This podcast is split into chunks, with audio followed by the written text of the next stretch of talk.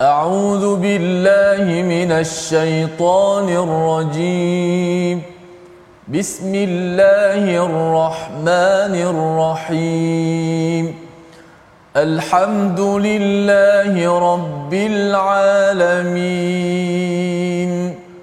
الرحمن الرحيم. مالك يوم الدين.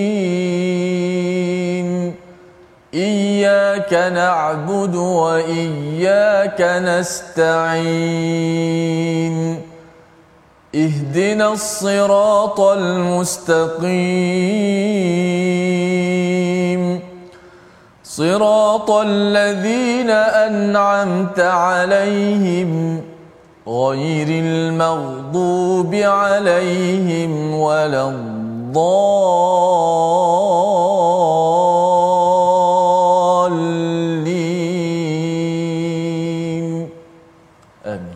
Assalamualaikum warahmatullahi wabarakatuh. Alhamdulillah wassalatu wassalamu ala Rasulillah wa ala alihi wa man wala syada la ilaha illallah syada Muhammadan abduhu wa rasuluhu. Allahumma salli ala sayidina Muhammad wa ala alihi washabbihi ajma'in. Amma ba'du. Apa khabar tuan-tuan dan puan yang dirahmati Allah sekalian?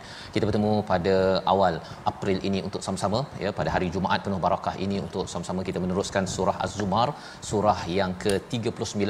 Sudah pun bersama Al-Fadhil Ustaz Dr. Sanusi uh, sebelum ini dan kita ingin menyambung permata demi permata yang hadir daripada surah surah yang ke-39 ini yang penuh dengan pengharapan kepada kita semua menjelang Ramadan Al-Mubarak pada tahun ini kita doakan agar kefahaman kita tentang Al-Quran, hubungan kita dengan Al-Quran ini makin-makin rapat sehingga kan kita menggunakan peluang tarbiyah yang Allah berikan insya-Allah pada Ramadan ini untuk terus kita mengejar ataupun menuju kepada takwa daripada Allah Subhanahu Wa Taala. Pada hari ini kita bersama dengan Al-Fadhil Ustaz Tirmizi Ali apa khabar Ustaz? Alhamdulillah Ustaz Fas apa khabar? Alhamdulillah Ustaz ya kembali semula ya di sini Ustaz ya. ya. Alhamdulillah dah lama tidak bersama dan uh, Moga-moga Ustaz ya uh, dengan dengan segala persediaan Ramadan pada tahun ini dimudahkan urusan Ustaz uh, jadi imam di masjid ya yeah. insya-Allah ya insya dan uh, tahun ini adalah Ramadan akhir My Quran Time kita Ustaz ya. Jadi yeah. kita doakan agar Allah.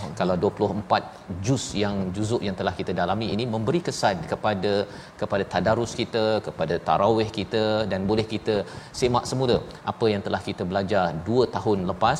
Moga-moga Allah terima amal amal kita bersama. Kita mulakan dengan doa ringkas kita subhanakala ilmalana illa ma 'allamtana innaka antal alimul hakim. Rabbi zidni ilma. Kita saksikan apakah sinopsis bagi halaman 464. Bermula daripada ayat yang ke-48 hingga 52, hampir setengah halaman kita akan melihat bagaimana psikologi ataupun sikap manusia yang hanya mengingati Allah ketika dalam kesusahan namun melupakannya ketika senang dan kita perlu memahami apakah hakikat rezeki sebenar-benarnya di sisi Allah Subhanahu Wa Taala. Kemudian kita akan melihat kepada ayat 53 hingga ayat yang ke-56. Kali ini ayat 53 menjelaskan tentang apa? Mereka yang yang uh, ber pengampunan dosa dengan taubat dan juga beramal dengan ikhlas ya.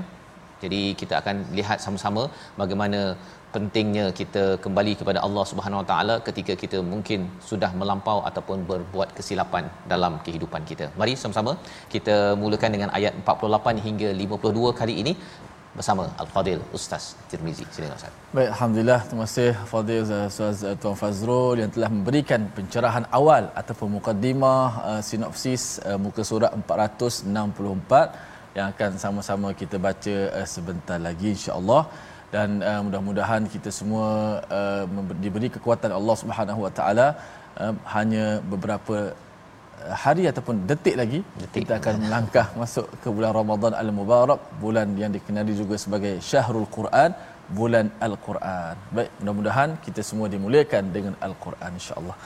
Sama kita baca ayat 48 hingga 52 surah Az-Zumar.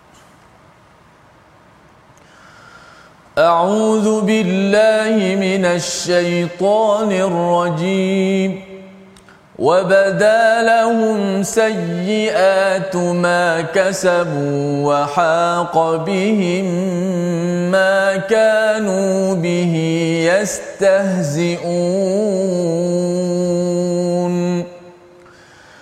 فإذا مس الإنسان ضر دعانا ثم إذا خولناه ثم إذا خولناه نعمة منا قال إنما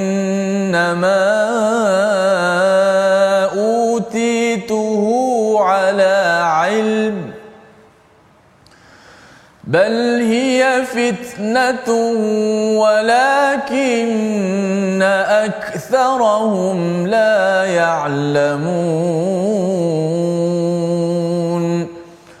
قد قالها الذين من قبلهم فما أغنى عنهم ما كانوا يكسبون. فأصابهم سيئات ما كسبوا والذين ظلموا من هؤلاء سيصيبهم سيئات ما كسبوا سيصيبهم سيصيبهم سيئات ما كسبوا وما هم بمعجزين. أولم يعلموا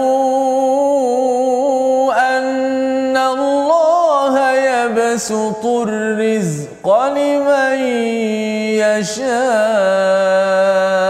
ويقدر إن في ذلك لآيات لقوم يؤمنون.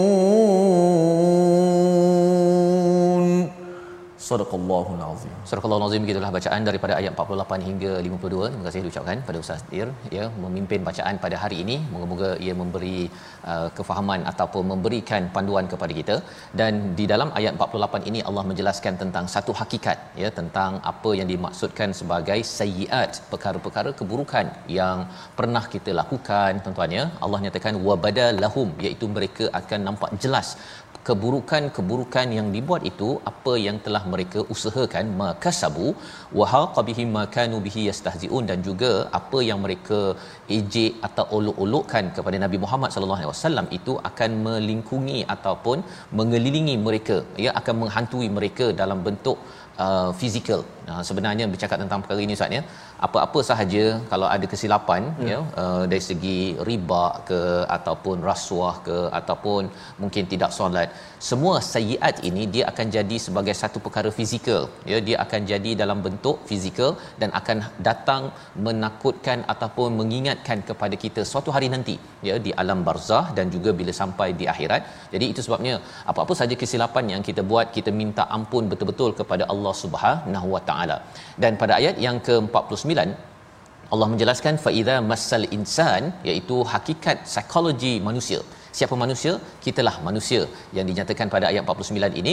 Allah kata bila dia dapat dur dapat satu bahaya maka apa yang berlaku? Dia akan da'ana berdoa kepada kami kepada Allah Subhanahu Wa Taala.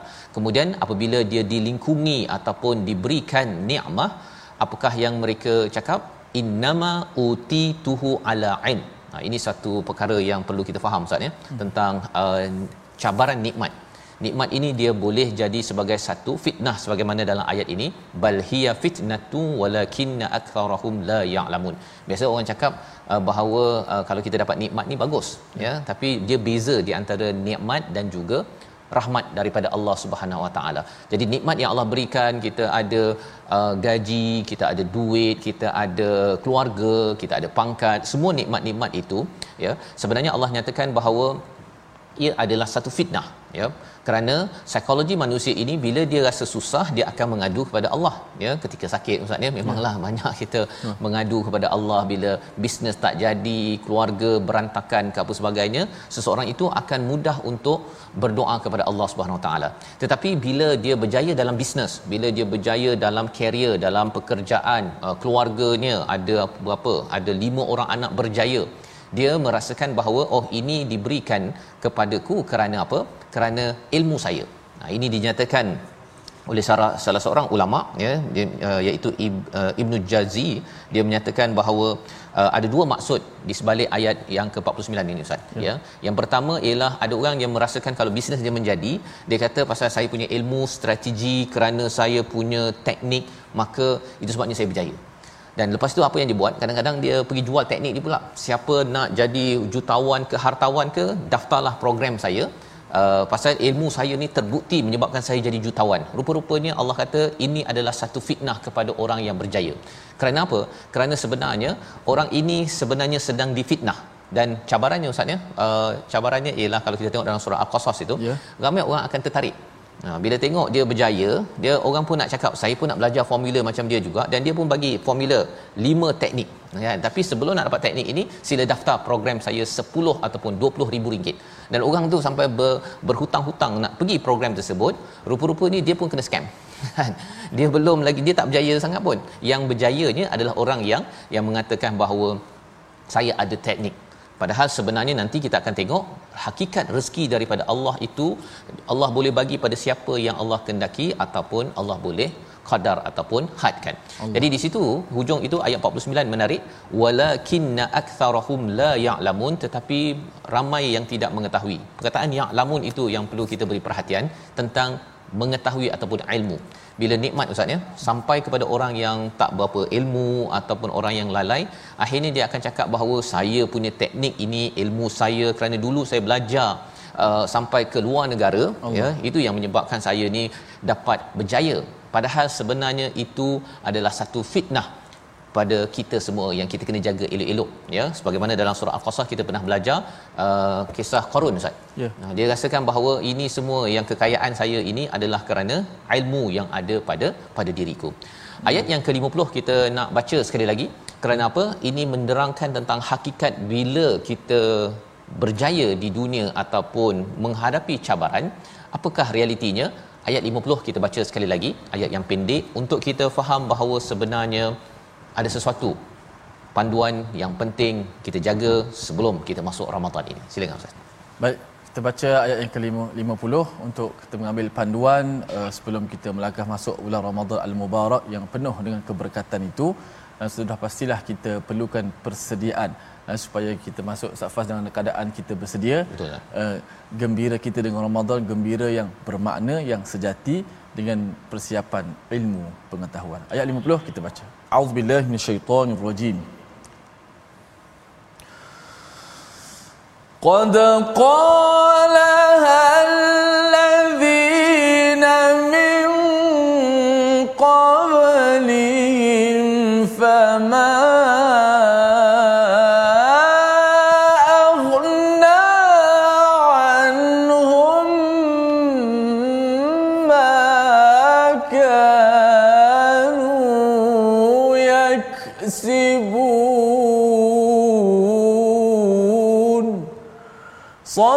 صدق الله العظيم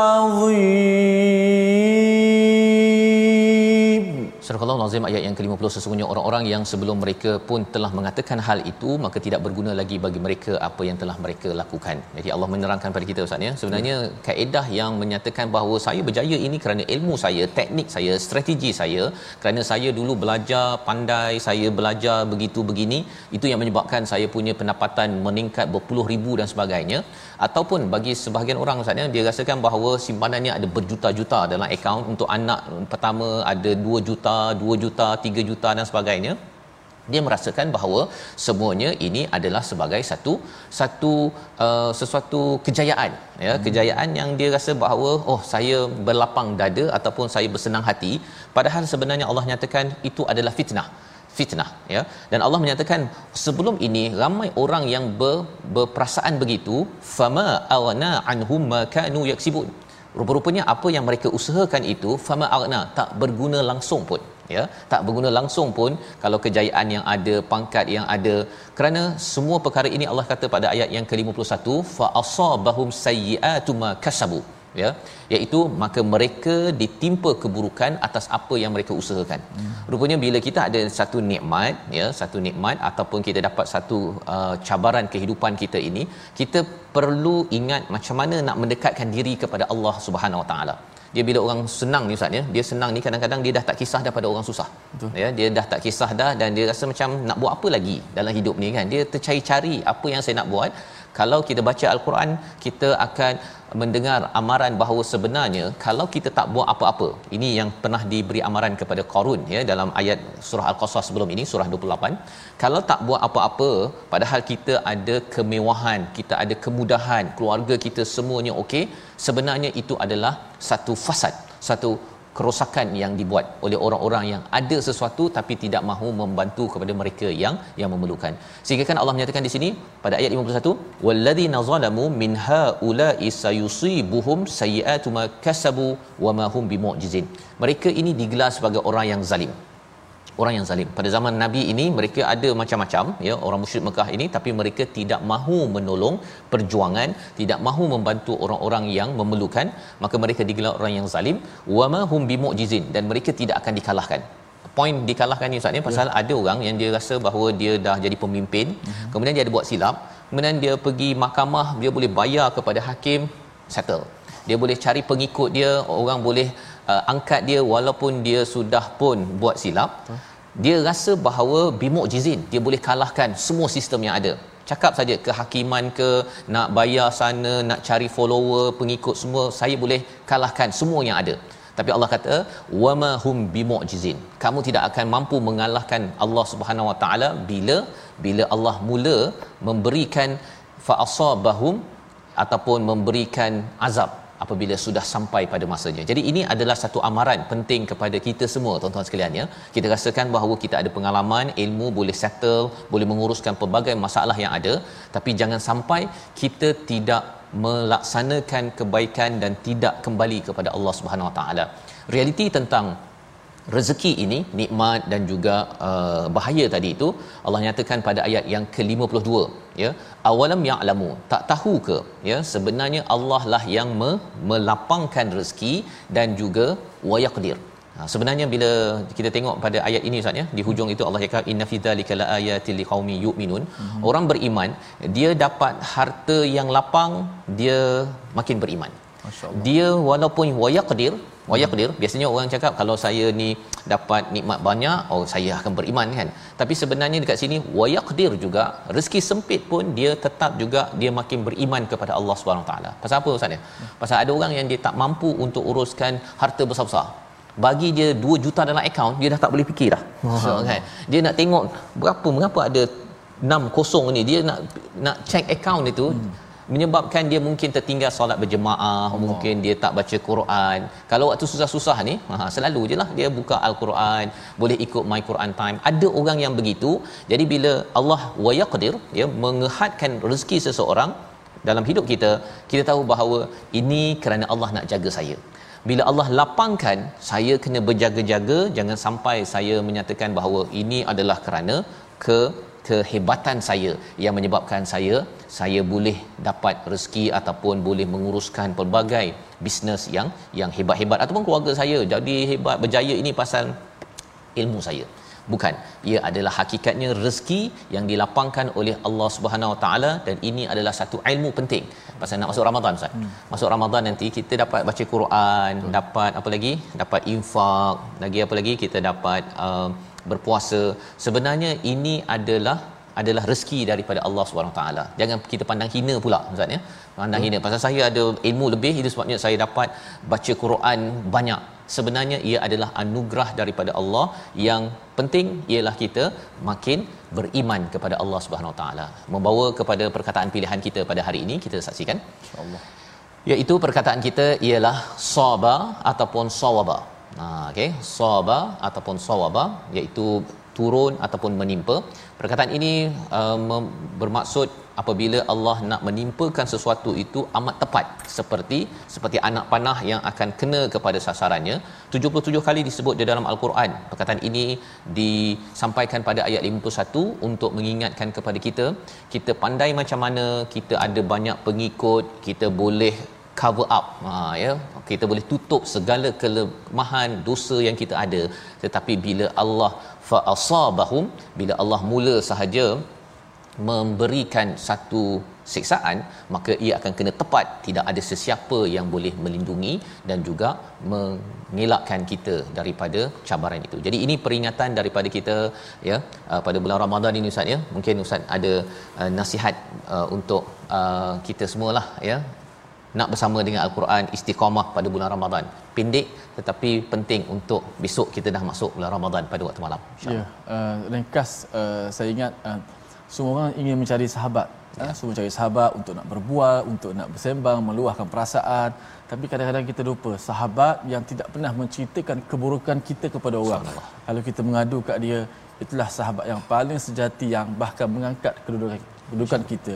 Itulah kita bersahabat dengan al-Quran, al-Quran. ambil Ramadan insya-Allah yang Ustaz sampaikan ini adalah kandungan apa yang kita akan baca selepas rehat nanti. Allah. Kita berehat sebentar. Kembali dalam My Quran Time. Baca, faham, amal insya-Allah. Masya-Allah. Lepas ni ada.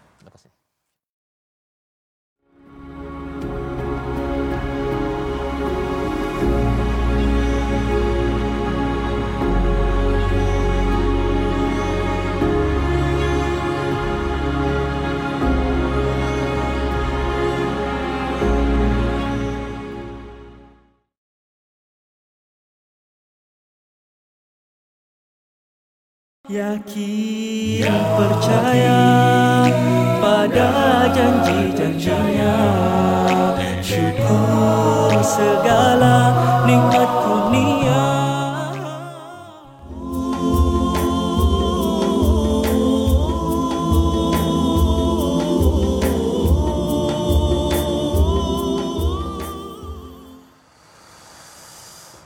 قل katakanlah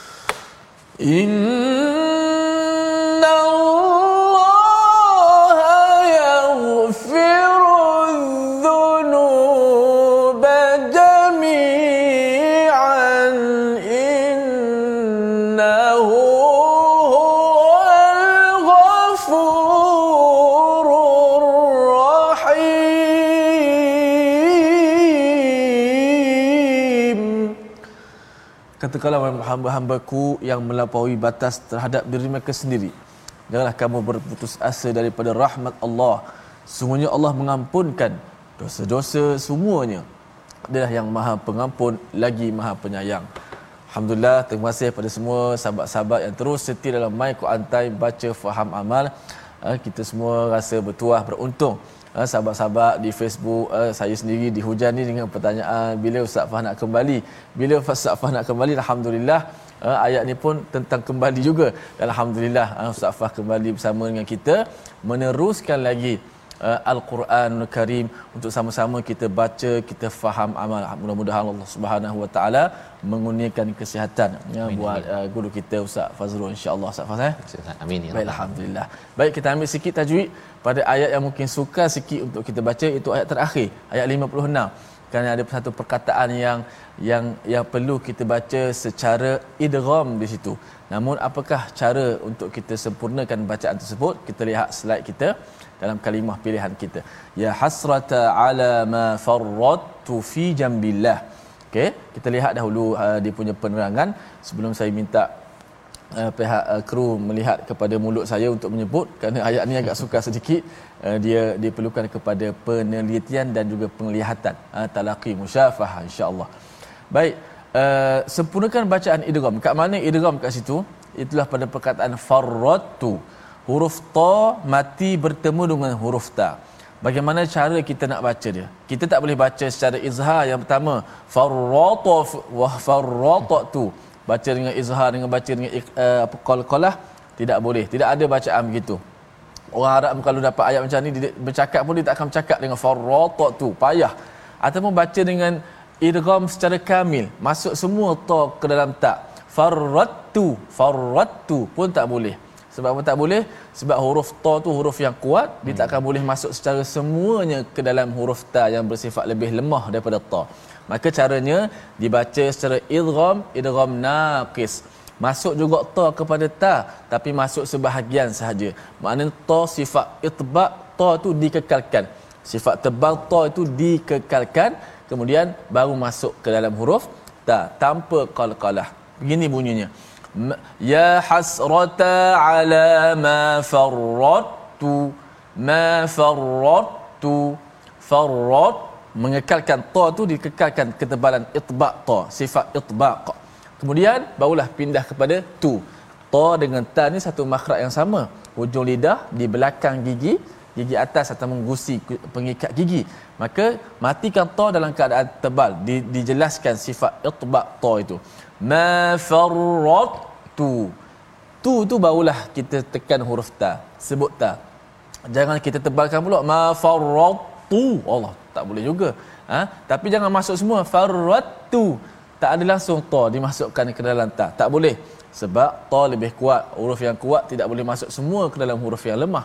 Maka di, disebut sebagai idgham naqis. Naqis masuk kurang. Maksudnya ta tu diidghamkan juga dalam ta. Tapi bukan masuk secara totally masuk sebahagian saja wallahu taala a'la wa alam. Insyaallah ya itu adalah uh, panduan penting ustaz ya, ya pasal yang itu kalau Jabat. kalau baca begitu saja memang susah memang susah ha, ya hmm. perlukan kepada hmm. uh, bertemu dengan guru hmm. ya dan alhamdulillah hari ini dapatlah uh, ya. tengok macam mana ha, sebentar tadi ustaz ya dan hmm. uh, dalam bulan Ramadan pun Uh, kalau ada yang nak baca Quran Ustaz ya yeah. tapi uh, recommendation ya cadangannya ialah baca sendiri-sendiri sampai 30 juzuk ke ataupun kena cari cikgu juga terutama Ramadan ini sebelum yeah. kita meneruskan hari ini. Ya, yeah. uh, kalau Ustaz Fas tanya macam tu memang uh, pertama sekali kita tak boleh lepas daripada kedua-duanya lah. Yeah. Pertama sekali uh, Quran mesti ditalaki, dia belajar dalam masa pada yang sama dia juga boleh praktis ataupun praktikalkan bacaan yang dibaca itu secara bersendirian di rumah. Kerana kita faham Ramadan ni bulan rebut pahala. Hmm. Jadi tetap dibaca secara berseorangan. Kalau boleh baca surah-surah yang kita lancar dan fasih dahulu yeah. dan pada masa yang sama kita teruskan belajar. Maksud dia kita walaupun dalam keadaan kita ada kesalahan belajar tapi tetap kita bersama dengan guru. Bersama dengan guru ya. Jadi itu adalah panduan untuk Ramadan ini kerana kita doakan Ramadan tahun ini adalah Ramadan terbaik kita. Kita Amin. tidak tahu kita mampu tak ke Ramadan yang akan datang tetapi yang pastinya kita ingin uh, bila kita pergi bertemu dengan Allah kita bila Allah nak membalas dengan yang terbaik Ramadan ini adalah amalan terbaik kita bersama dengan ahli keluarga kita insya-Allah. Jadi mari sama-sama kita uh, meneruskan ayat yang ke-53 hingga ayat yang ke-56 Ustaz ya. ya. Kalau sebelum ini tadi ayat 48 hingga ayat 52 bercerita tentang uh, amaran ya amaran bila Allah menyatakan bahawa Allah akan memberi azab takkan lepas ya dan Allah uh, menyatakan perkara ini adalah ketentuan daripada Allah itu adalah amaran tetapi dalam al-Quran ini ada amaran dan juga ada ada khabar gembira Apakah khabar gembira untuk kita sama-sama kita baca ayat 53 hingga 56 untuk kita yang ada kesilapan, mungkin ada sesuatu yang tidak kena dalam hidup kita, kita rasa macam down.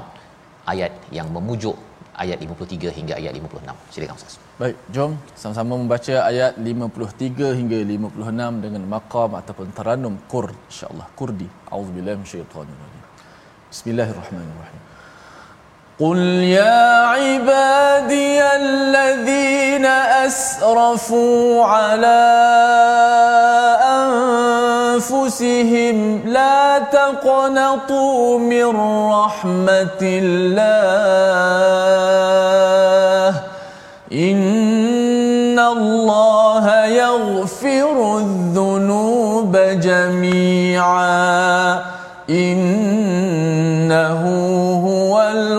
غفور رحيم وأنيبوا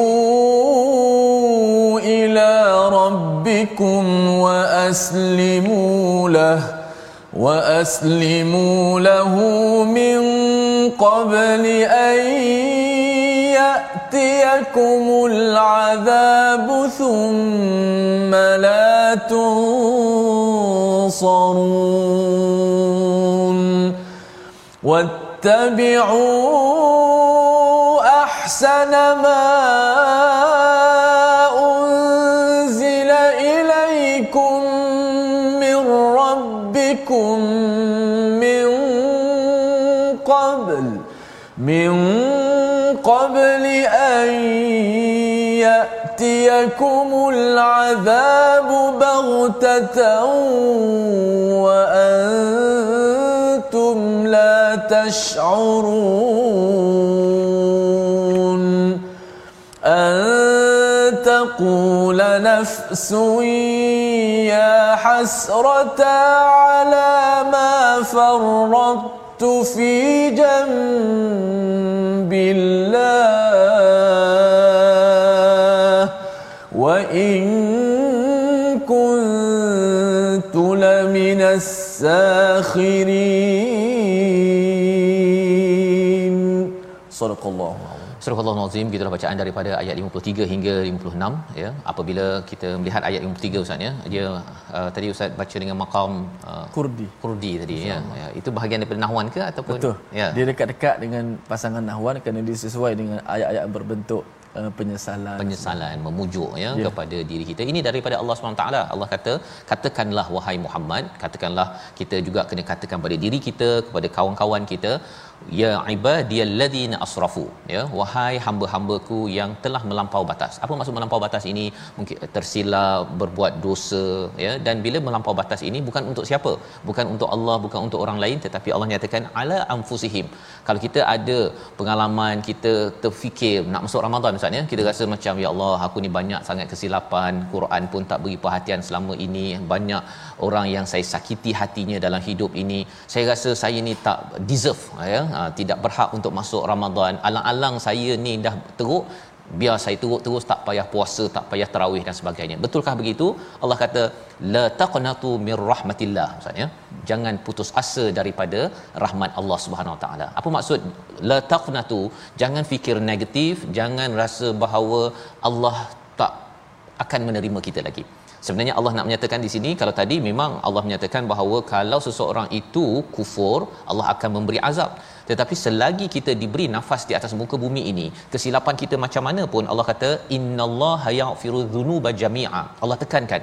Kalau ada yang kata bahawa uh, boleh ke Allah mer, me, me, apa memberi rahmat pada saya ustaz ya? Pasal apa? Pasal saya ni teruk sangat. Apa saja dosa dalam dunia ini saya dah buat. Allah kata Allah boleh ampunkan segala dosa. Segala dosa dan kalau ada yang masih lagi tertanya-tanya betul ke Allah ni mengampun? Allah menekankan sekali lagi di hujung itu innahu. Ha, itu satu penekanan. Sesungguhnya dia huwa dia al-ghafur ya maha pengampun Allah nak tekankan berkali-kali sampai tiga kali ini maksudnya ialah Allah memang betul-betul amat pengampun dan sentiasa penyayang. Ha, itu penting kita terjemahkan uh, amat pengampun Al-Ghafur dan Ar-Rahim Ustaz ya. Ada beza sikit. Al-Ghafur ini mubalaghah kalau kita yeah. belajar bahasa Arab. Okay. Amat pengampun Allah. bukan sentiasa mengampun. Ha, kalau Ar-Rahim sentiasa menyayangi kalau sudah mengampunkan kita.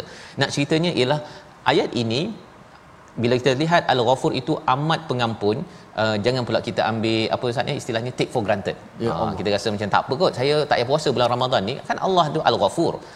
Allah Al-Ghafur itu bukan sentiasa mengampun. Amat pengampun. Jadi bila amat pengampun itu bila kita ada kesedaran, kita rasakan bahawa ya Allah aku rasa aku ni dah asrafu, dah melampau ya Allah, Allah. banyak sangat. Allah kata Allah boleh ampunkan. Dan perasaan itu kita terus sahaja nak buat apa? Allah nyatakan pada ayat 54 wa anibu. Ha ini ustaz cakap tadi tu kembali balik ya kepada Allah Subhanahu Wa Taala ila rabbikum wa aslim wa aslimu iaitu menyerah diri merendah diri kepada Allah Subhanahu Wa Taala. Bulan Ramadan inilah masa untuk kita baca Quran. Walaupun merangkak-rangkak ke lancar ke kita terus kembali lagi kepada al-Quran ini. Min qabli an yatiyakumul azabu thumma la tunsarun ya. Sebelum datang azab pada waktu itu tidak akan dibantu lagi sekarang Allah bantu. Selagi kita ada hayat ustaz ya. Diberi peluang untuk masuk Ramadan kita pada kali ini Allah sebenarnya nak bantu kita. Betul. ya Allah nak bantu kita. Kita ada umur ada birthday lagi ni Allah nak bantu kita. Tapi jangan sampai ha, jangan sampai kita tangguhlah kan? Pasal Allah kata al-ghafur. Ha, itu silap faham. Sebenarnya kita tak boleh bertangguh ya. Kita cuba juga kalau tersilap lagi cepat-cepat kembali meminta ampun daripada Allah dengan rasa nak kembali ha, mengadu kepada Allah dan juga merendah diri ikut apa yang Allah suruh. Suruh puasa puasa suruh apa lagi? Suruh kita baca Quran dan sebagainya. Dan spesifik Allah menyatakan tentang apa perkara tanda bahawa kita ini betul-betul inabah ingin kembali kepada Allah Subhanahu Wa Taala ayat 55 sebagai panduan yang penting kita jadikan sebagai uh, hidayah nak masuk Ramadan Ustaz. Allah. Ya, bila Allah menyatakan wattabi'u ahsana ma unzila ilaikum. Kita baca ayat 55 kerana ini adalah persediaan penting. Ramadan dah tak lama Ustaz. Betul. Silakan Ustaz. Baik, masya-Allah. Kita baca ayat yang ke-55 eh, sebagai persediaan kita nak masuk bulan yang mulia. Uh, kalau kita bercakap dalam konteks uh, Al-Quran lah uh, sudah pastilah kita jangan biarkan uh, hari kita berlalu begitu saja tanpa kita manfaatkan uh, dengan Al-Quran. Kerana kalau kita lihat sejarahnya bila masuk Ramadan uh, masing-masing semuanya para ulama dahulu sampai sekarang akan sibukkan masa lebihkan masa dengan Al-Quran. Uh, kerana itulah uh, kita kata al-Quran tu sangat dekat dengan dengan Ramadan. Ramadan. Sehingga dikatakan uh, bulan Rejab uh, persediaan, bulan Syaban juga persediaan. Masuk bulan Ramadan uh, kita bersama dengan al-Quran biar lebih masa kita. Uh, kerana al-Quran itulah hadiah daripada Allah Subhanahu wa taala. Baik kita baca ayat 55. 55. Auzubillahi minasyaitanir واتبعوا أحسن ما أنزل إليكم من ربكم من قبل أن يأتيكم العذاب بغتة من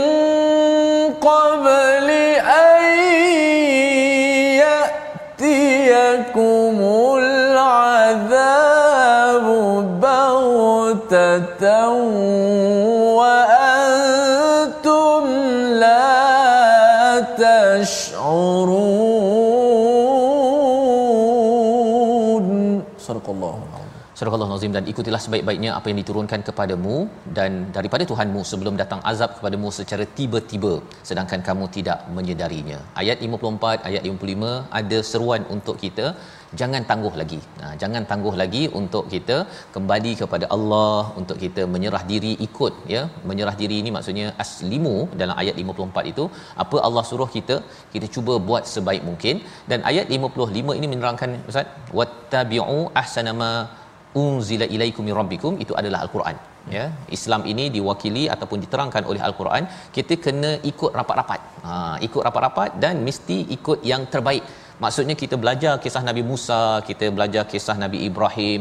Kita ambil mana yang terbaik yang ya. kita belajar itu kita cuba untuk ikut rapat-rapat. Ha, sebaik mungkin Ramadan ini. Nabi Musa contohnya uh, cakap uh, elok-elok walaupun dia punya makanannya tu dah apa dah dah hilang ustaz kan? Contohnya dalam surah al-kahfi masa Ramadan ini katakanlah kita punya apa iftar buka Ramadan ada pula orang lain makan makanan kita. Contohnya kan ya. tak perasan tak perasan betul, waktu itu kita cuba ikut yang terbaik ya. Ahsana ma unzila ilaikum yang terbaik itu daripada al-Quran. Kita belajar satu kita amalkan. Kita belajar satu kita amalkan. Itu adalah tanda apa bahawa kita sebenarnya sedang nak kembali kepada Allah Subhanahu Wa Taala. Memang ada kepayahan tetapi ini adalah sebagai satu perjuangan sebelum sebelum Allah kata ayyatiyakumul azabu ba'tatan wa antum la tash'urun. Sebelum azab yang tiba-tiba padahal kamu tidak menyedari. Pasal ada orang yang bertangguh Ustaz ya, yang kita harap kita lah ya, saya sendiri jangan bertangguh. Ada perkara-perkara yang kita buat silap ya bersama dengan keluarga, ya dalam masyarakat, apa-apa sahaja kita sedar sahaja maka cepat-cepat kita mohon ampun dan kembali kepada Allah dan kita cuba untuk buat yang terbaik berdasarkan apa yang kita belajar. Sehingga kan Allah nyatakan pada ayat 56, antaqula nafsun ya hasrata. Ya Ustaz ya.